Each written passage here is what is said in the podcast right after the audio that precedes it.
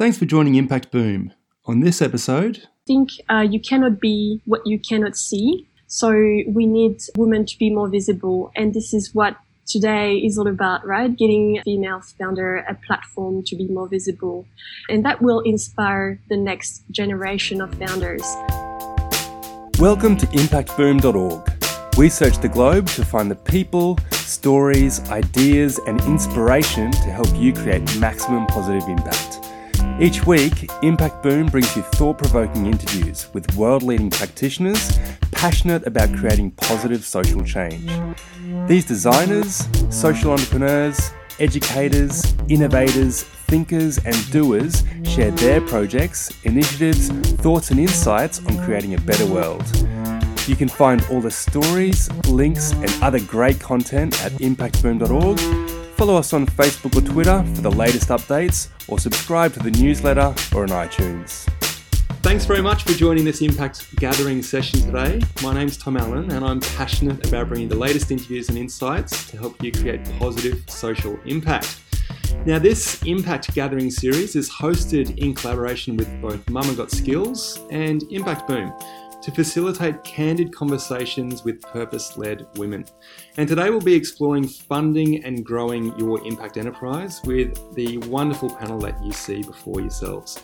So, before we begin, I'd like to acknowledge the traditional custodians of the land that I'm calling in from, and that's in Brisbane, and that's the Turrbal and Yagara people. And I'd like to pay my respect to the elders past, present, and emerging, and recognise too that these have always been lands of teaching and learning and sharing. So, all my respect goes to our Indigenous people. I'm stepping in for Carly Dole today, who is from Mama Got Skills, who's unfortunately unwell, but she has sent her wishes and is looking forward to catching up on the conversation in the podcast and, and other conversations with you post this chat today. So, on today's panel, we have, as I said, a wonderful panel, and I'll just briefly introduce them all before we kick into things. So, we have Anna Guenther, who is the founder of Pledge Me, which is New Zealand's first crowdfunding platform. Hi. So, hi, Anna. It's great to have you here. And since launching eight years ago, over 1,500 creative, community, and entrepreneurial campaigns have raised over $50 million through Pledge Me, which is a huge feat. And the other thing that I know about Anna is that she loves cheese, and she co founded Cheese Cartel. Is that so correct? much. I love cheese so much. Favorite cheese, Anna?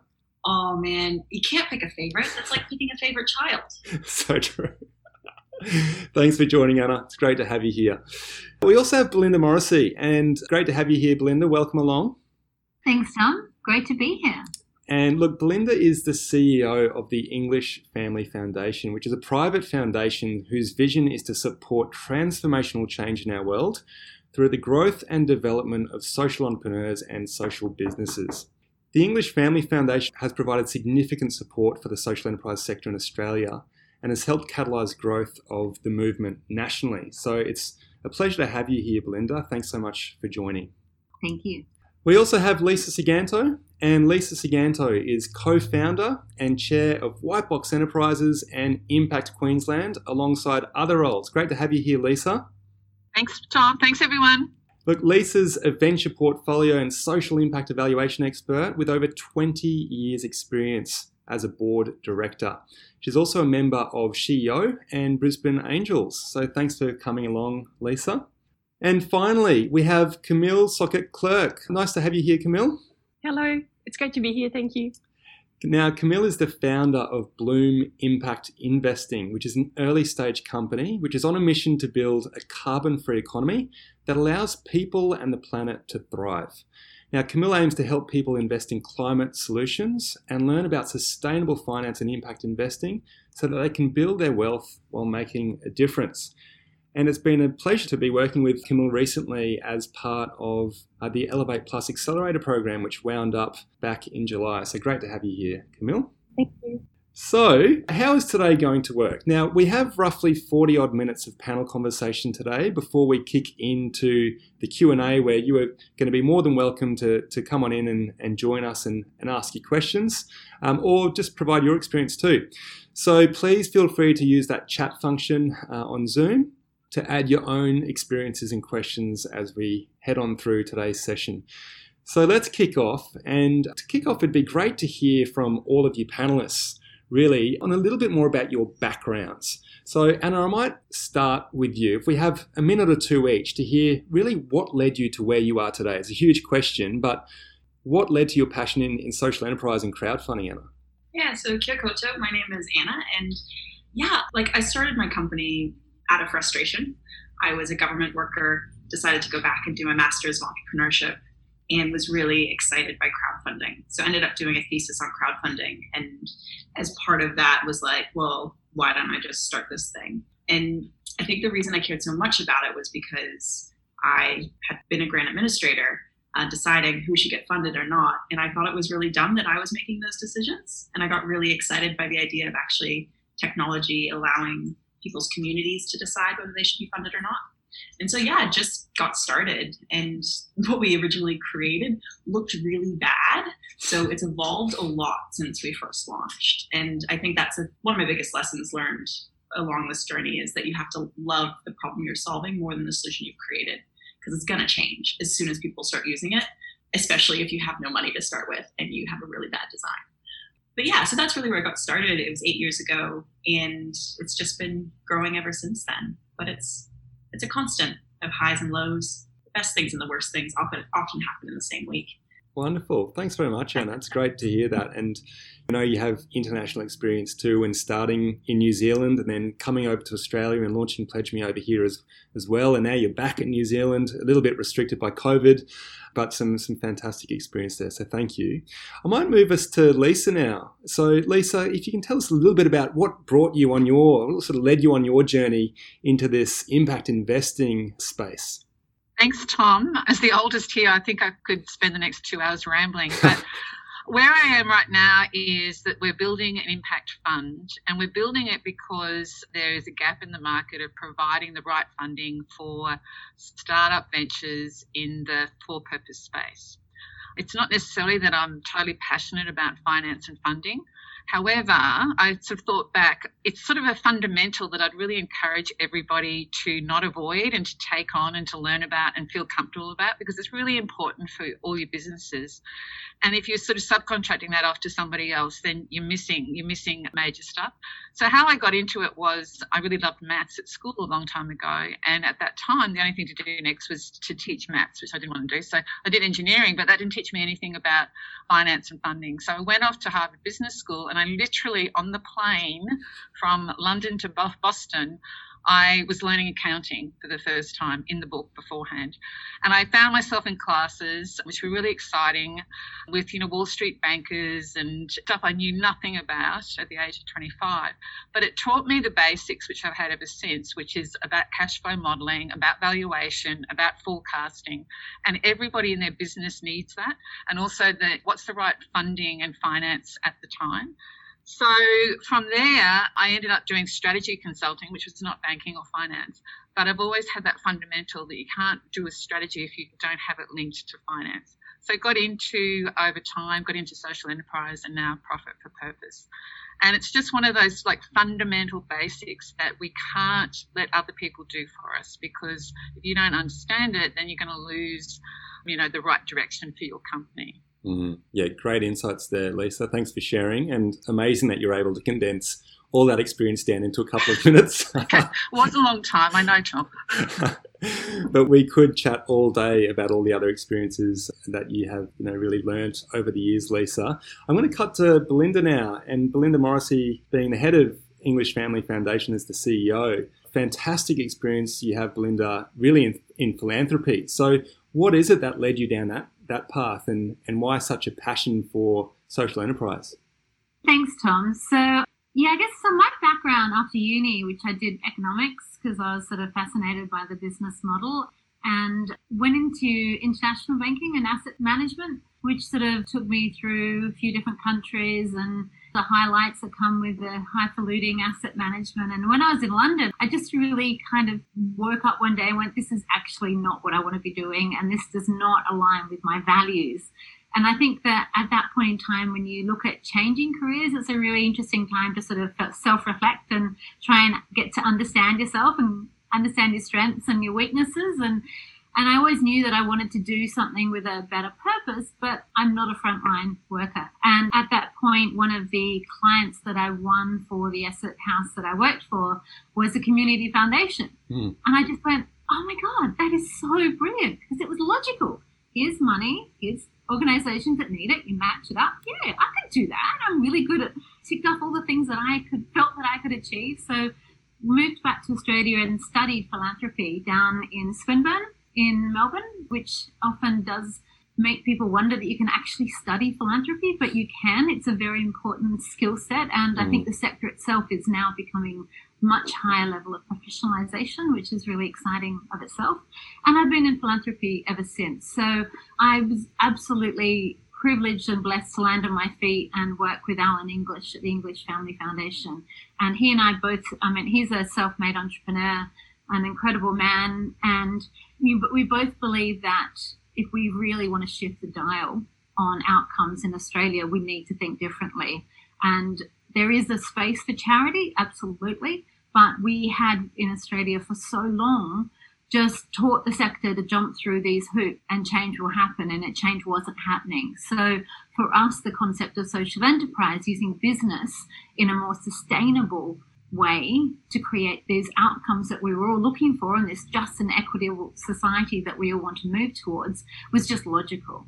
Yeah. So, being a small family foundation, we've had the privilege of being able to sort of pivot and really work towards where the gaps in the social enterprise sector are. And I think that that's that's been the joy of the journey is really working closely with the sector and trying to work out where we as a philanthropy organization can best add value and try and break down some of those power imbalances that are inherent in the system. Mm, absolutely. It's been a great journey, Bill, and obviously the sector is is hugely grateful for the support of English Family Foundation and there's been a lot of work being done by the foundation uh, in support of the sector, so we recognise that. It's, it's great. Now, we might head on over to Camille. Camille, Thanks again for joining us. What is it that led you to to recently starting Bloom Impact Investing? Thank and you. on this journey to, to move forward and, and create something in, in this area. Tell us more about it. Sure. Well, I relate to Belinda actually because there was a point in my career where what I was doing didn't align with what I what were my values. So my background is in marketing and business, and I was on a trajectory to have a lucrative e-commerce and digital marketing career. And at some point, I couldn't find the fulfillment that I was after. And I'm really passionate about climate change. I think it is the biggest challenge that we are facing right now that has so many ramifications for all of us on a social and environmental perspective. And I couldn't reconcile not putting my skills towards solving this challenge. So I joined an accelerator called Energy Lab where I was supporting clean tech and clean energy startups. And I thought, this is great. I'm going to help solve the climate crisis. But I quickly realized that we had all the solutions at our fingertips. And issue wasn't really technical. It was really a problem of finance. Mm. And this is how I fell into it. I'm not passionate about finance. Wasn't passionate about finance before starting Bloom, but now I'm, I really am because I see the power and the potential for change in it. And so Bloom was created to support our transition towards a clean energy and sustainable world. So essentially helping tomorrow's businesses to scale with impact investing. Wonderful. Well, it's going to be really, really good to follow your journey as it really advances, Camilla, because there's been such great development, you know, even the last six months or so alone. So thanks for sharing that. We might cut on back to Anna because Anna, you have worked with a lot of different impact led businesses and ventures over these eight or so years with Pledge Me. And many of them are women led, female led. And you have spoken quite a bit in the past about the success of a range of these different women led businesses that have been using your platform. Keen to hear you speak about these businesses or these founders and what it was that made them successful in their campaigns or attracting finance it's really interesting to look at crowdfunding as actually being one way to make funding more accessible for groups that might might traditionally struggle to access finance. And so what we've seen through our platform is yeah, around 60% of the campaigners, the, the founders are women. Mm. And when you look at traditional venture capital, where it's 3%, we're doing really well. But I think one of the reasons for that is really that the way we operate in the crowdfunding space is it's all about activating your own crowd. And often these founders have communities that support what they do and really get their mission. And so, one example of a female founder that did very well for us was a woman named Brianne West. She started a company called Solid Shampoo Bar Business. And when she first started, she was at university. She lost her pitch competition and decided that in order to raise the capital that she needed, she was going to go to a crowd of customers and raise the money to go from her home kitchen into a factory. And through that crowdfunding campaign, she raised $200,000 in two weeks, which was her maximum goal. And 90% of those investors were current customers. So it was really her community that got on board with her. And they got on board because she was making a stated impact on the world. She wanted to reduce plastic waste and she wanted to stop a million bottles from going to landfill by 2020. She has since then stopped 6 million bottles from going to landfill by 2020, 9 million bottles up till last week. And her company went from, I think, $100,000 in revenue when she raised through us to $10 million in revenue last year. Crazy growth. So she is nailing it, but she's nailing it while having a really clear impact goal, while publicly stating that not only is she doing this environmental work, but it's either 20% of profit or 5% of revenue goes directly back into funding environmental work in the community. And so she's really like, she's just amazing. But like, yeah, she, on the face of it, when she first launched, like lost her pitch competition. Traditional investors told her they wouldn't invest because it was just soap. And now she was the fourth fastest growing company in New Zealand last year, according to Deloitte Fast 50. Incredible story. Yeah, absolutely incredible story. And I imagine being able to to really hit a lot of those brick walls and sort of push past them and the resilience needed, even in a company like that that seems to be growing so positively, requires a certain type of mindset, right? Is there any one particular sort of quality that you think is just consistent across all the founders that you've worked with, Anna? I think it's just determination. Like you can get past the no's because there are so many all the time and just figure out how to solve a problem. Mm-hmm. And sometimes that means doing things differently. And sometimes that means just doing the thing that you think is right, even if traditional perspectives tell you it's not. And I think that's especially important in the social enterprise space, where often we come up against perspectives that try to tell us that we can't do social and commercial at the same time. And I completely disagree. Great insights, Anna. Thanks for sharing that story. Let's head on over to you, Belinda, because as we mentioned, you know, you've, you've got deep experience in the philanthropic space. And I'm keen to hear a little bit more about what you've seen in your journey around female led businesses accessing philanthropy or different types of finance, because Anna's just provided us with some interesting stats there in terms of such a low figure. Was it 3%, Anna, you said, that we're accessing typical venture capital? I'm sure, Belle, you can really add to that from the philanthropic lens. Thanks, Tom. So, I guess the challenge for social enterprises within the philanthropic field of funding is that philanthropy can only fund charitable gift deductible recipient organizations, so DGR1 organizations. And I don't think we've ever done the stats on the percentage of social enterprises in Australia that are DGR1 versus profit for purpose. But colloquially, we've always sort of thought it was only about the 30% type of element. And so, therefore, for us as a philanthropic foundation, funding into social enterprise has been challenging, shall we say, but not impossible. So I think that interesting on your 60% stat, Anna, because I went through the last five years worth of our own grant making towards social enterprises specific, just those social enterprise grants that we've made over the last five years. And 63% were to women led social enterprises, 33 were to male, and then about four or five percent were to where there was a joint male and female co-founder. Hmm. And not to interrupt, but as Belinda and I talked beforehand, it's sixty percent in our pipeline of profit for purpose businesses are women. There you go, the magical number for some strange reason. So I guess the issue for philanthropy is that you can access grant funding if you have DGR1 or corpus investment as an impact investment. And philanthropy is only a very small part of the pie, but I think it's a really interesting part of the pie because it's very much it's less risk averse and it can go for those really interesting catalytic capital type of prove the pilot, get government on board once that's up and running. So I think there is no hard and fast data in philanthropy around the gender issue. Mm. Obviously, mm. gender lens in grant making is a really big issue, but that's more about the recipients, the actual community that you're benefiting, being women and children led. There was a study done in 2018 by on the Smarty Grants organization through our community, and it said that there was no bias that philanthropy in Australia assessed grants on the sectoral issue rather than the gender issue.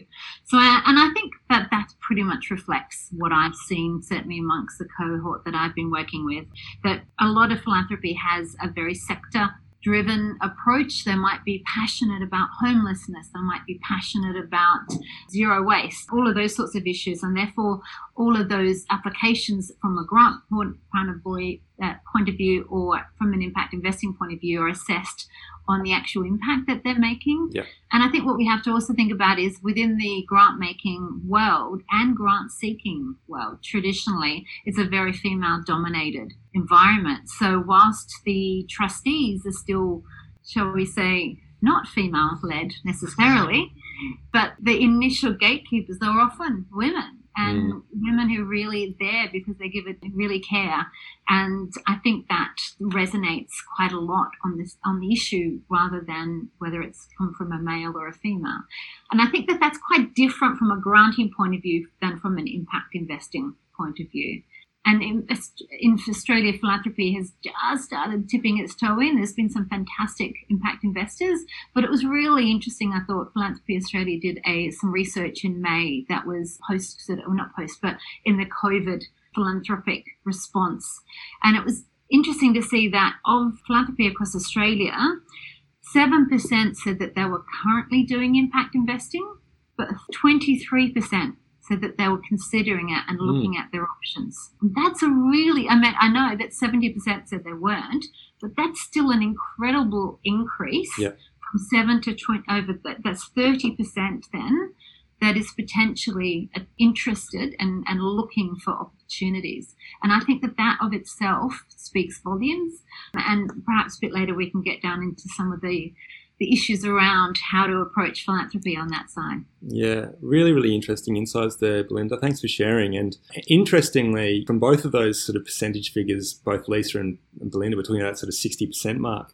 For the first two years of our Elevate Plus Accelerator program, 68% of the participants were female led, and that was through competitive application. And gender sort of played no issue in, as a deciding factor of who would really come through there.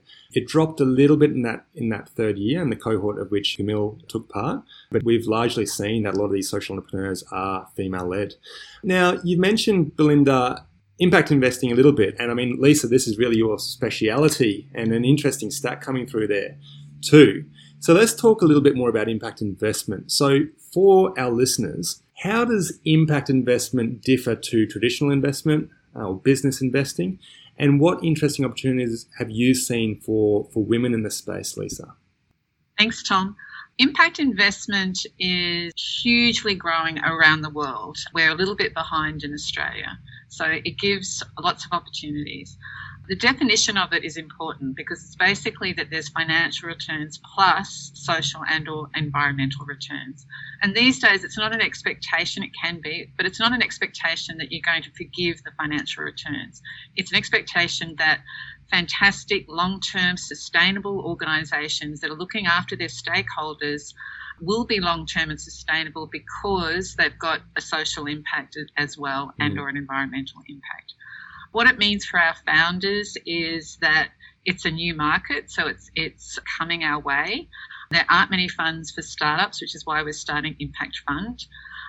But this is but this resonates very much with female founders because a lot of the female founders do want to produce something that has not only just financial returns, and we can go through all the psychology of, of why. But there's a few organisations in Australia that are pushing this really well.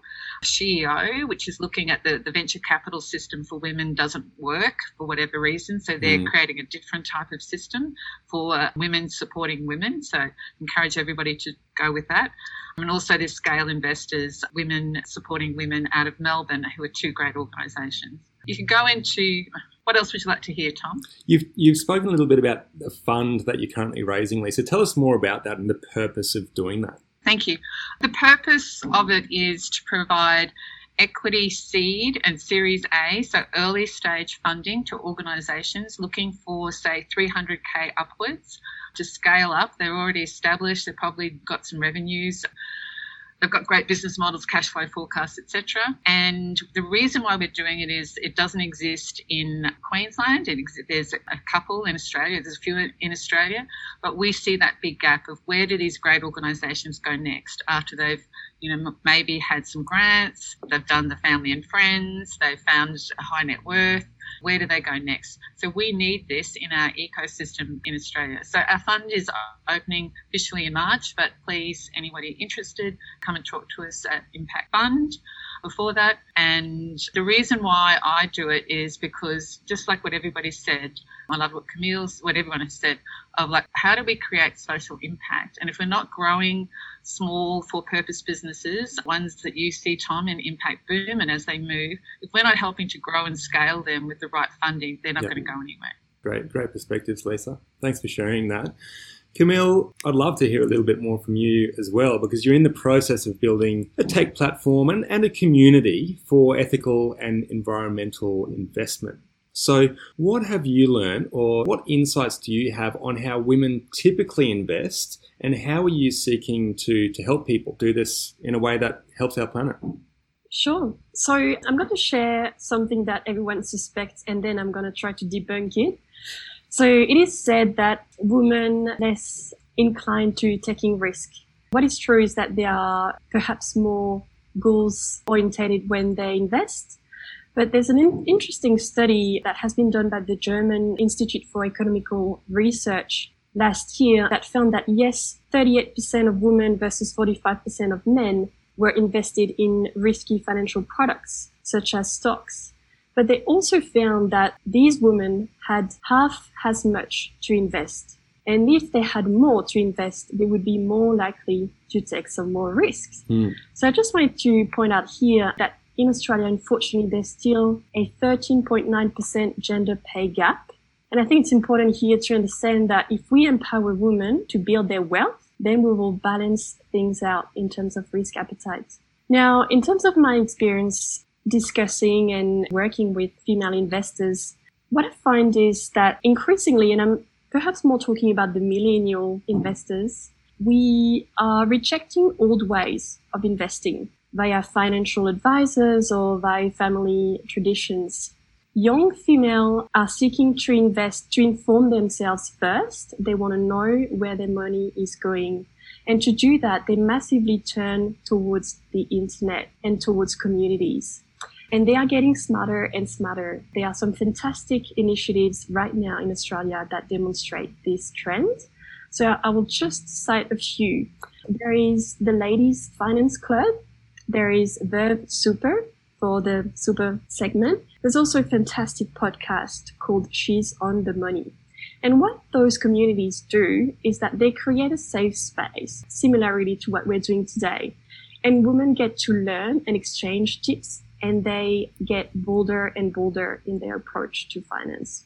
So I think, yeah, that's that's my humble learnings along the way. Some really interesting learnings there, Camille, as well around how our younger generations, I think, you know, those perspectives you share there really, really align with our millennials expecting more, you know, not just from their investments, but, you know, who they hmm. who, who they employ or who they are employed That's by. Right. They want to work for, they want to buy, they want to invest in things they can believe, but they also don't want to um, they don't want to compromise on the quality, on the returns. They want it all. And this is why I'm creating Bloom to really create that return, but the impact as well is really important. And companies today have no escape they cannot cheat their consumers. People are too educated nowadays, so it's all about creating that impact and financial return at the same time. Mm.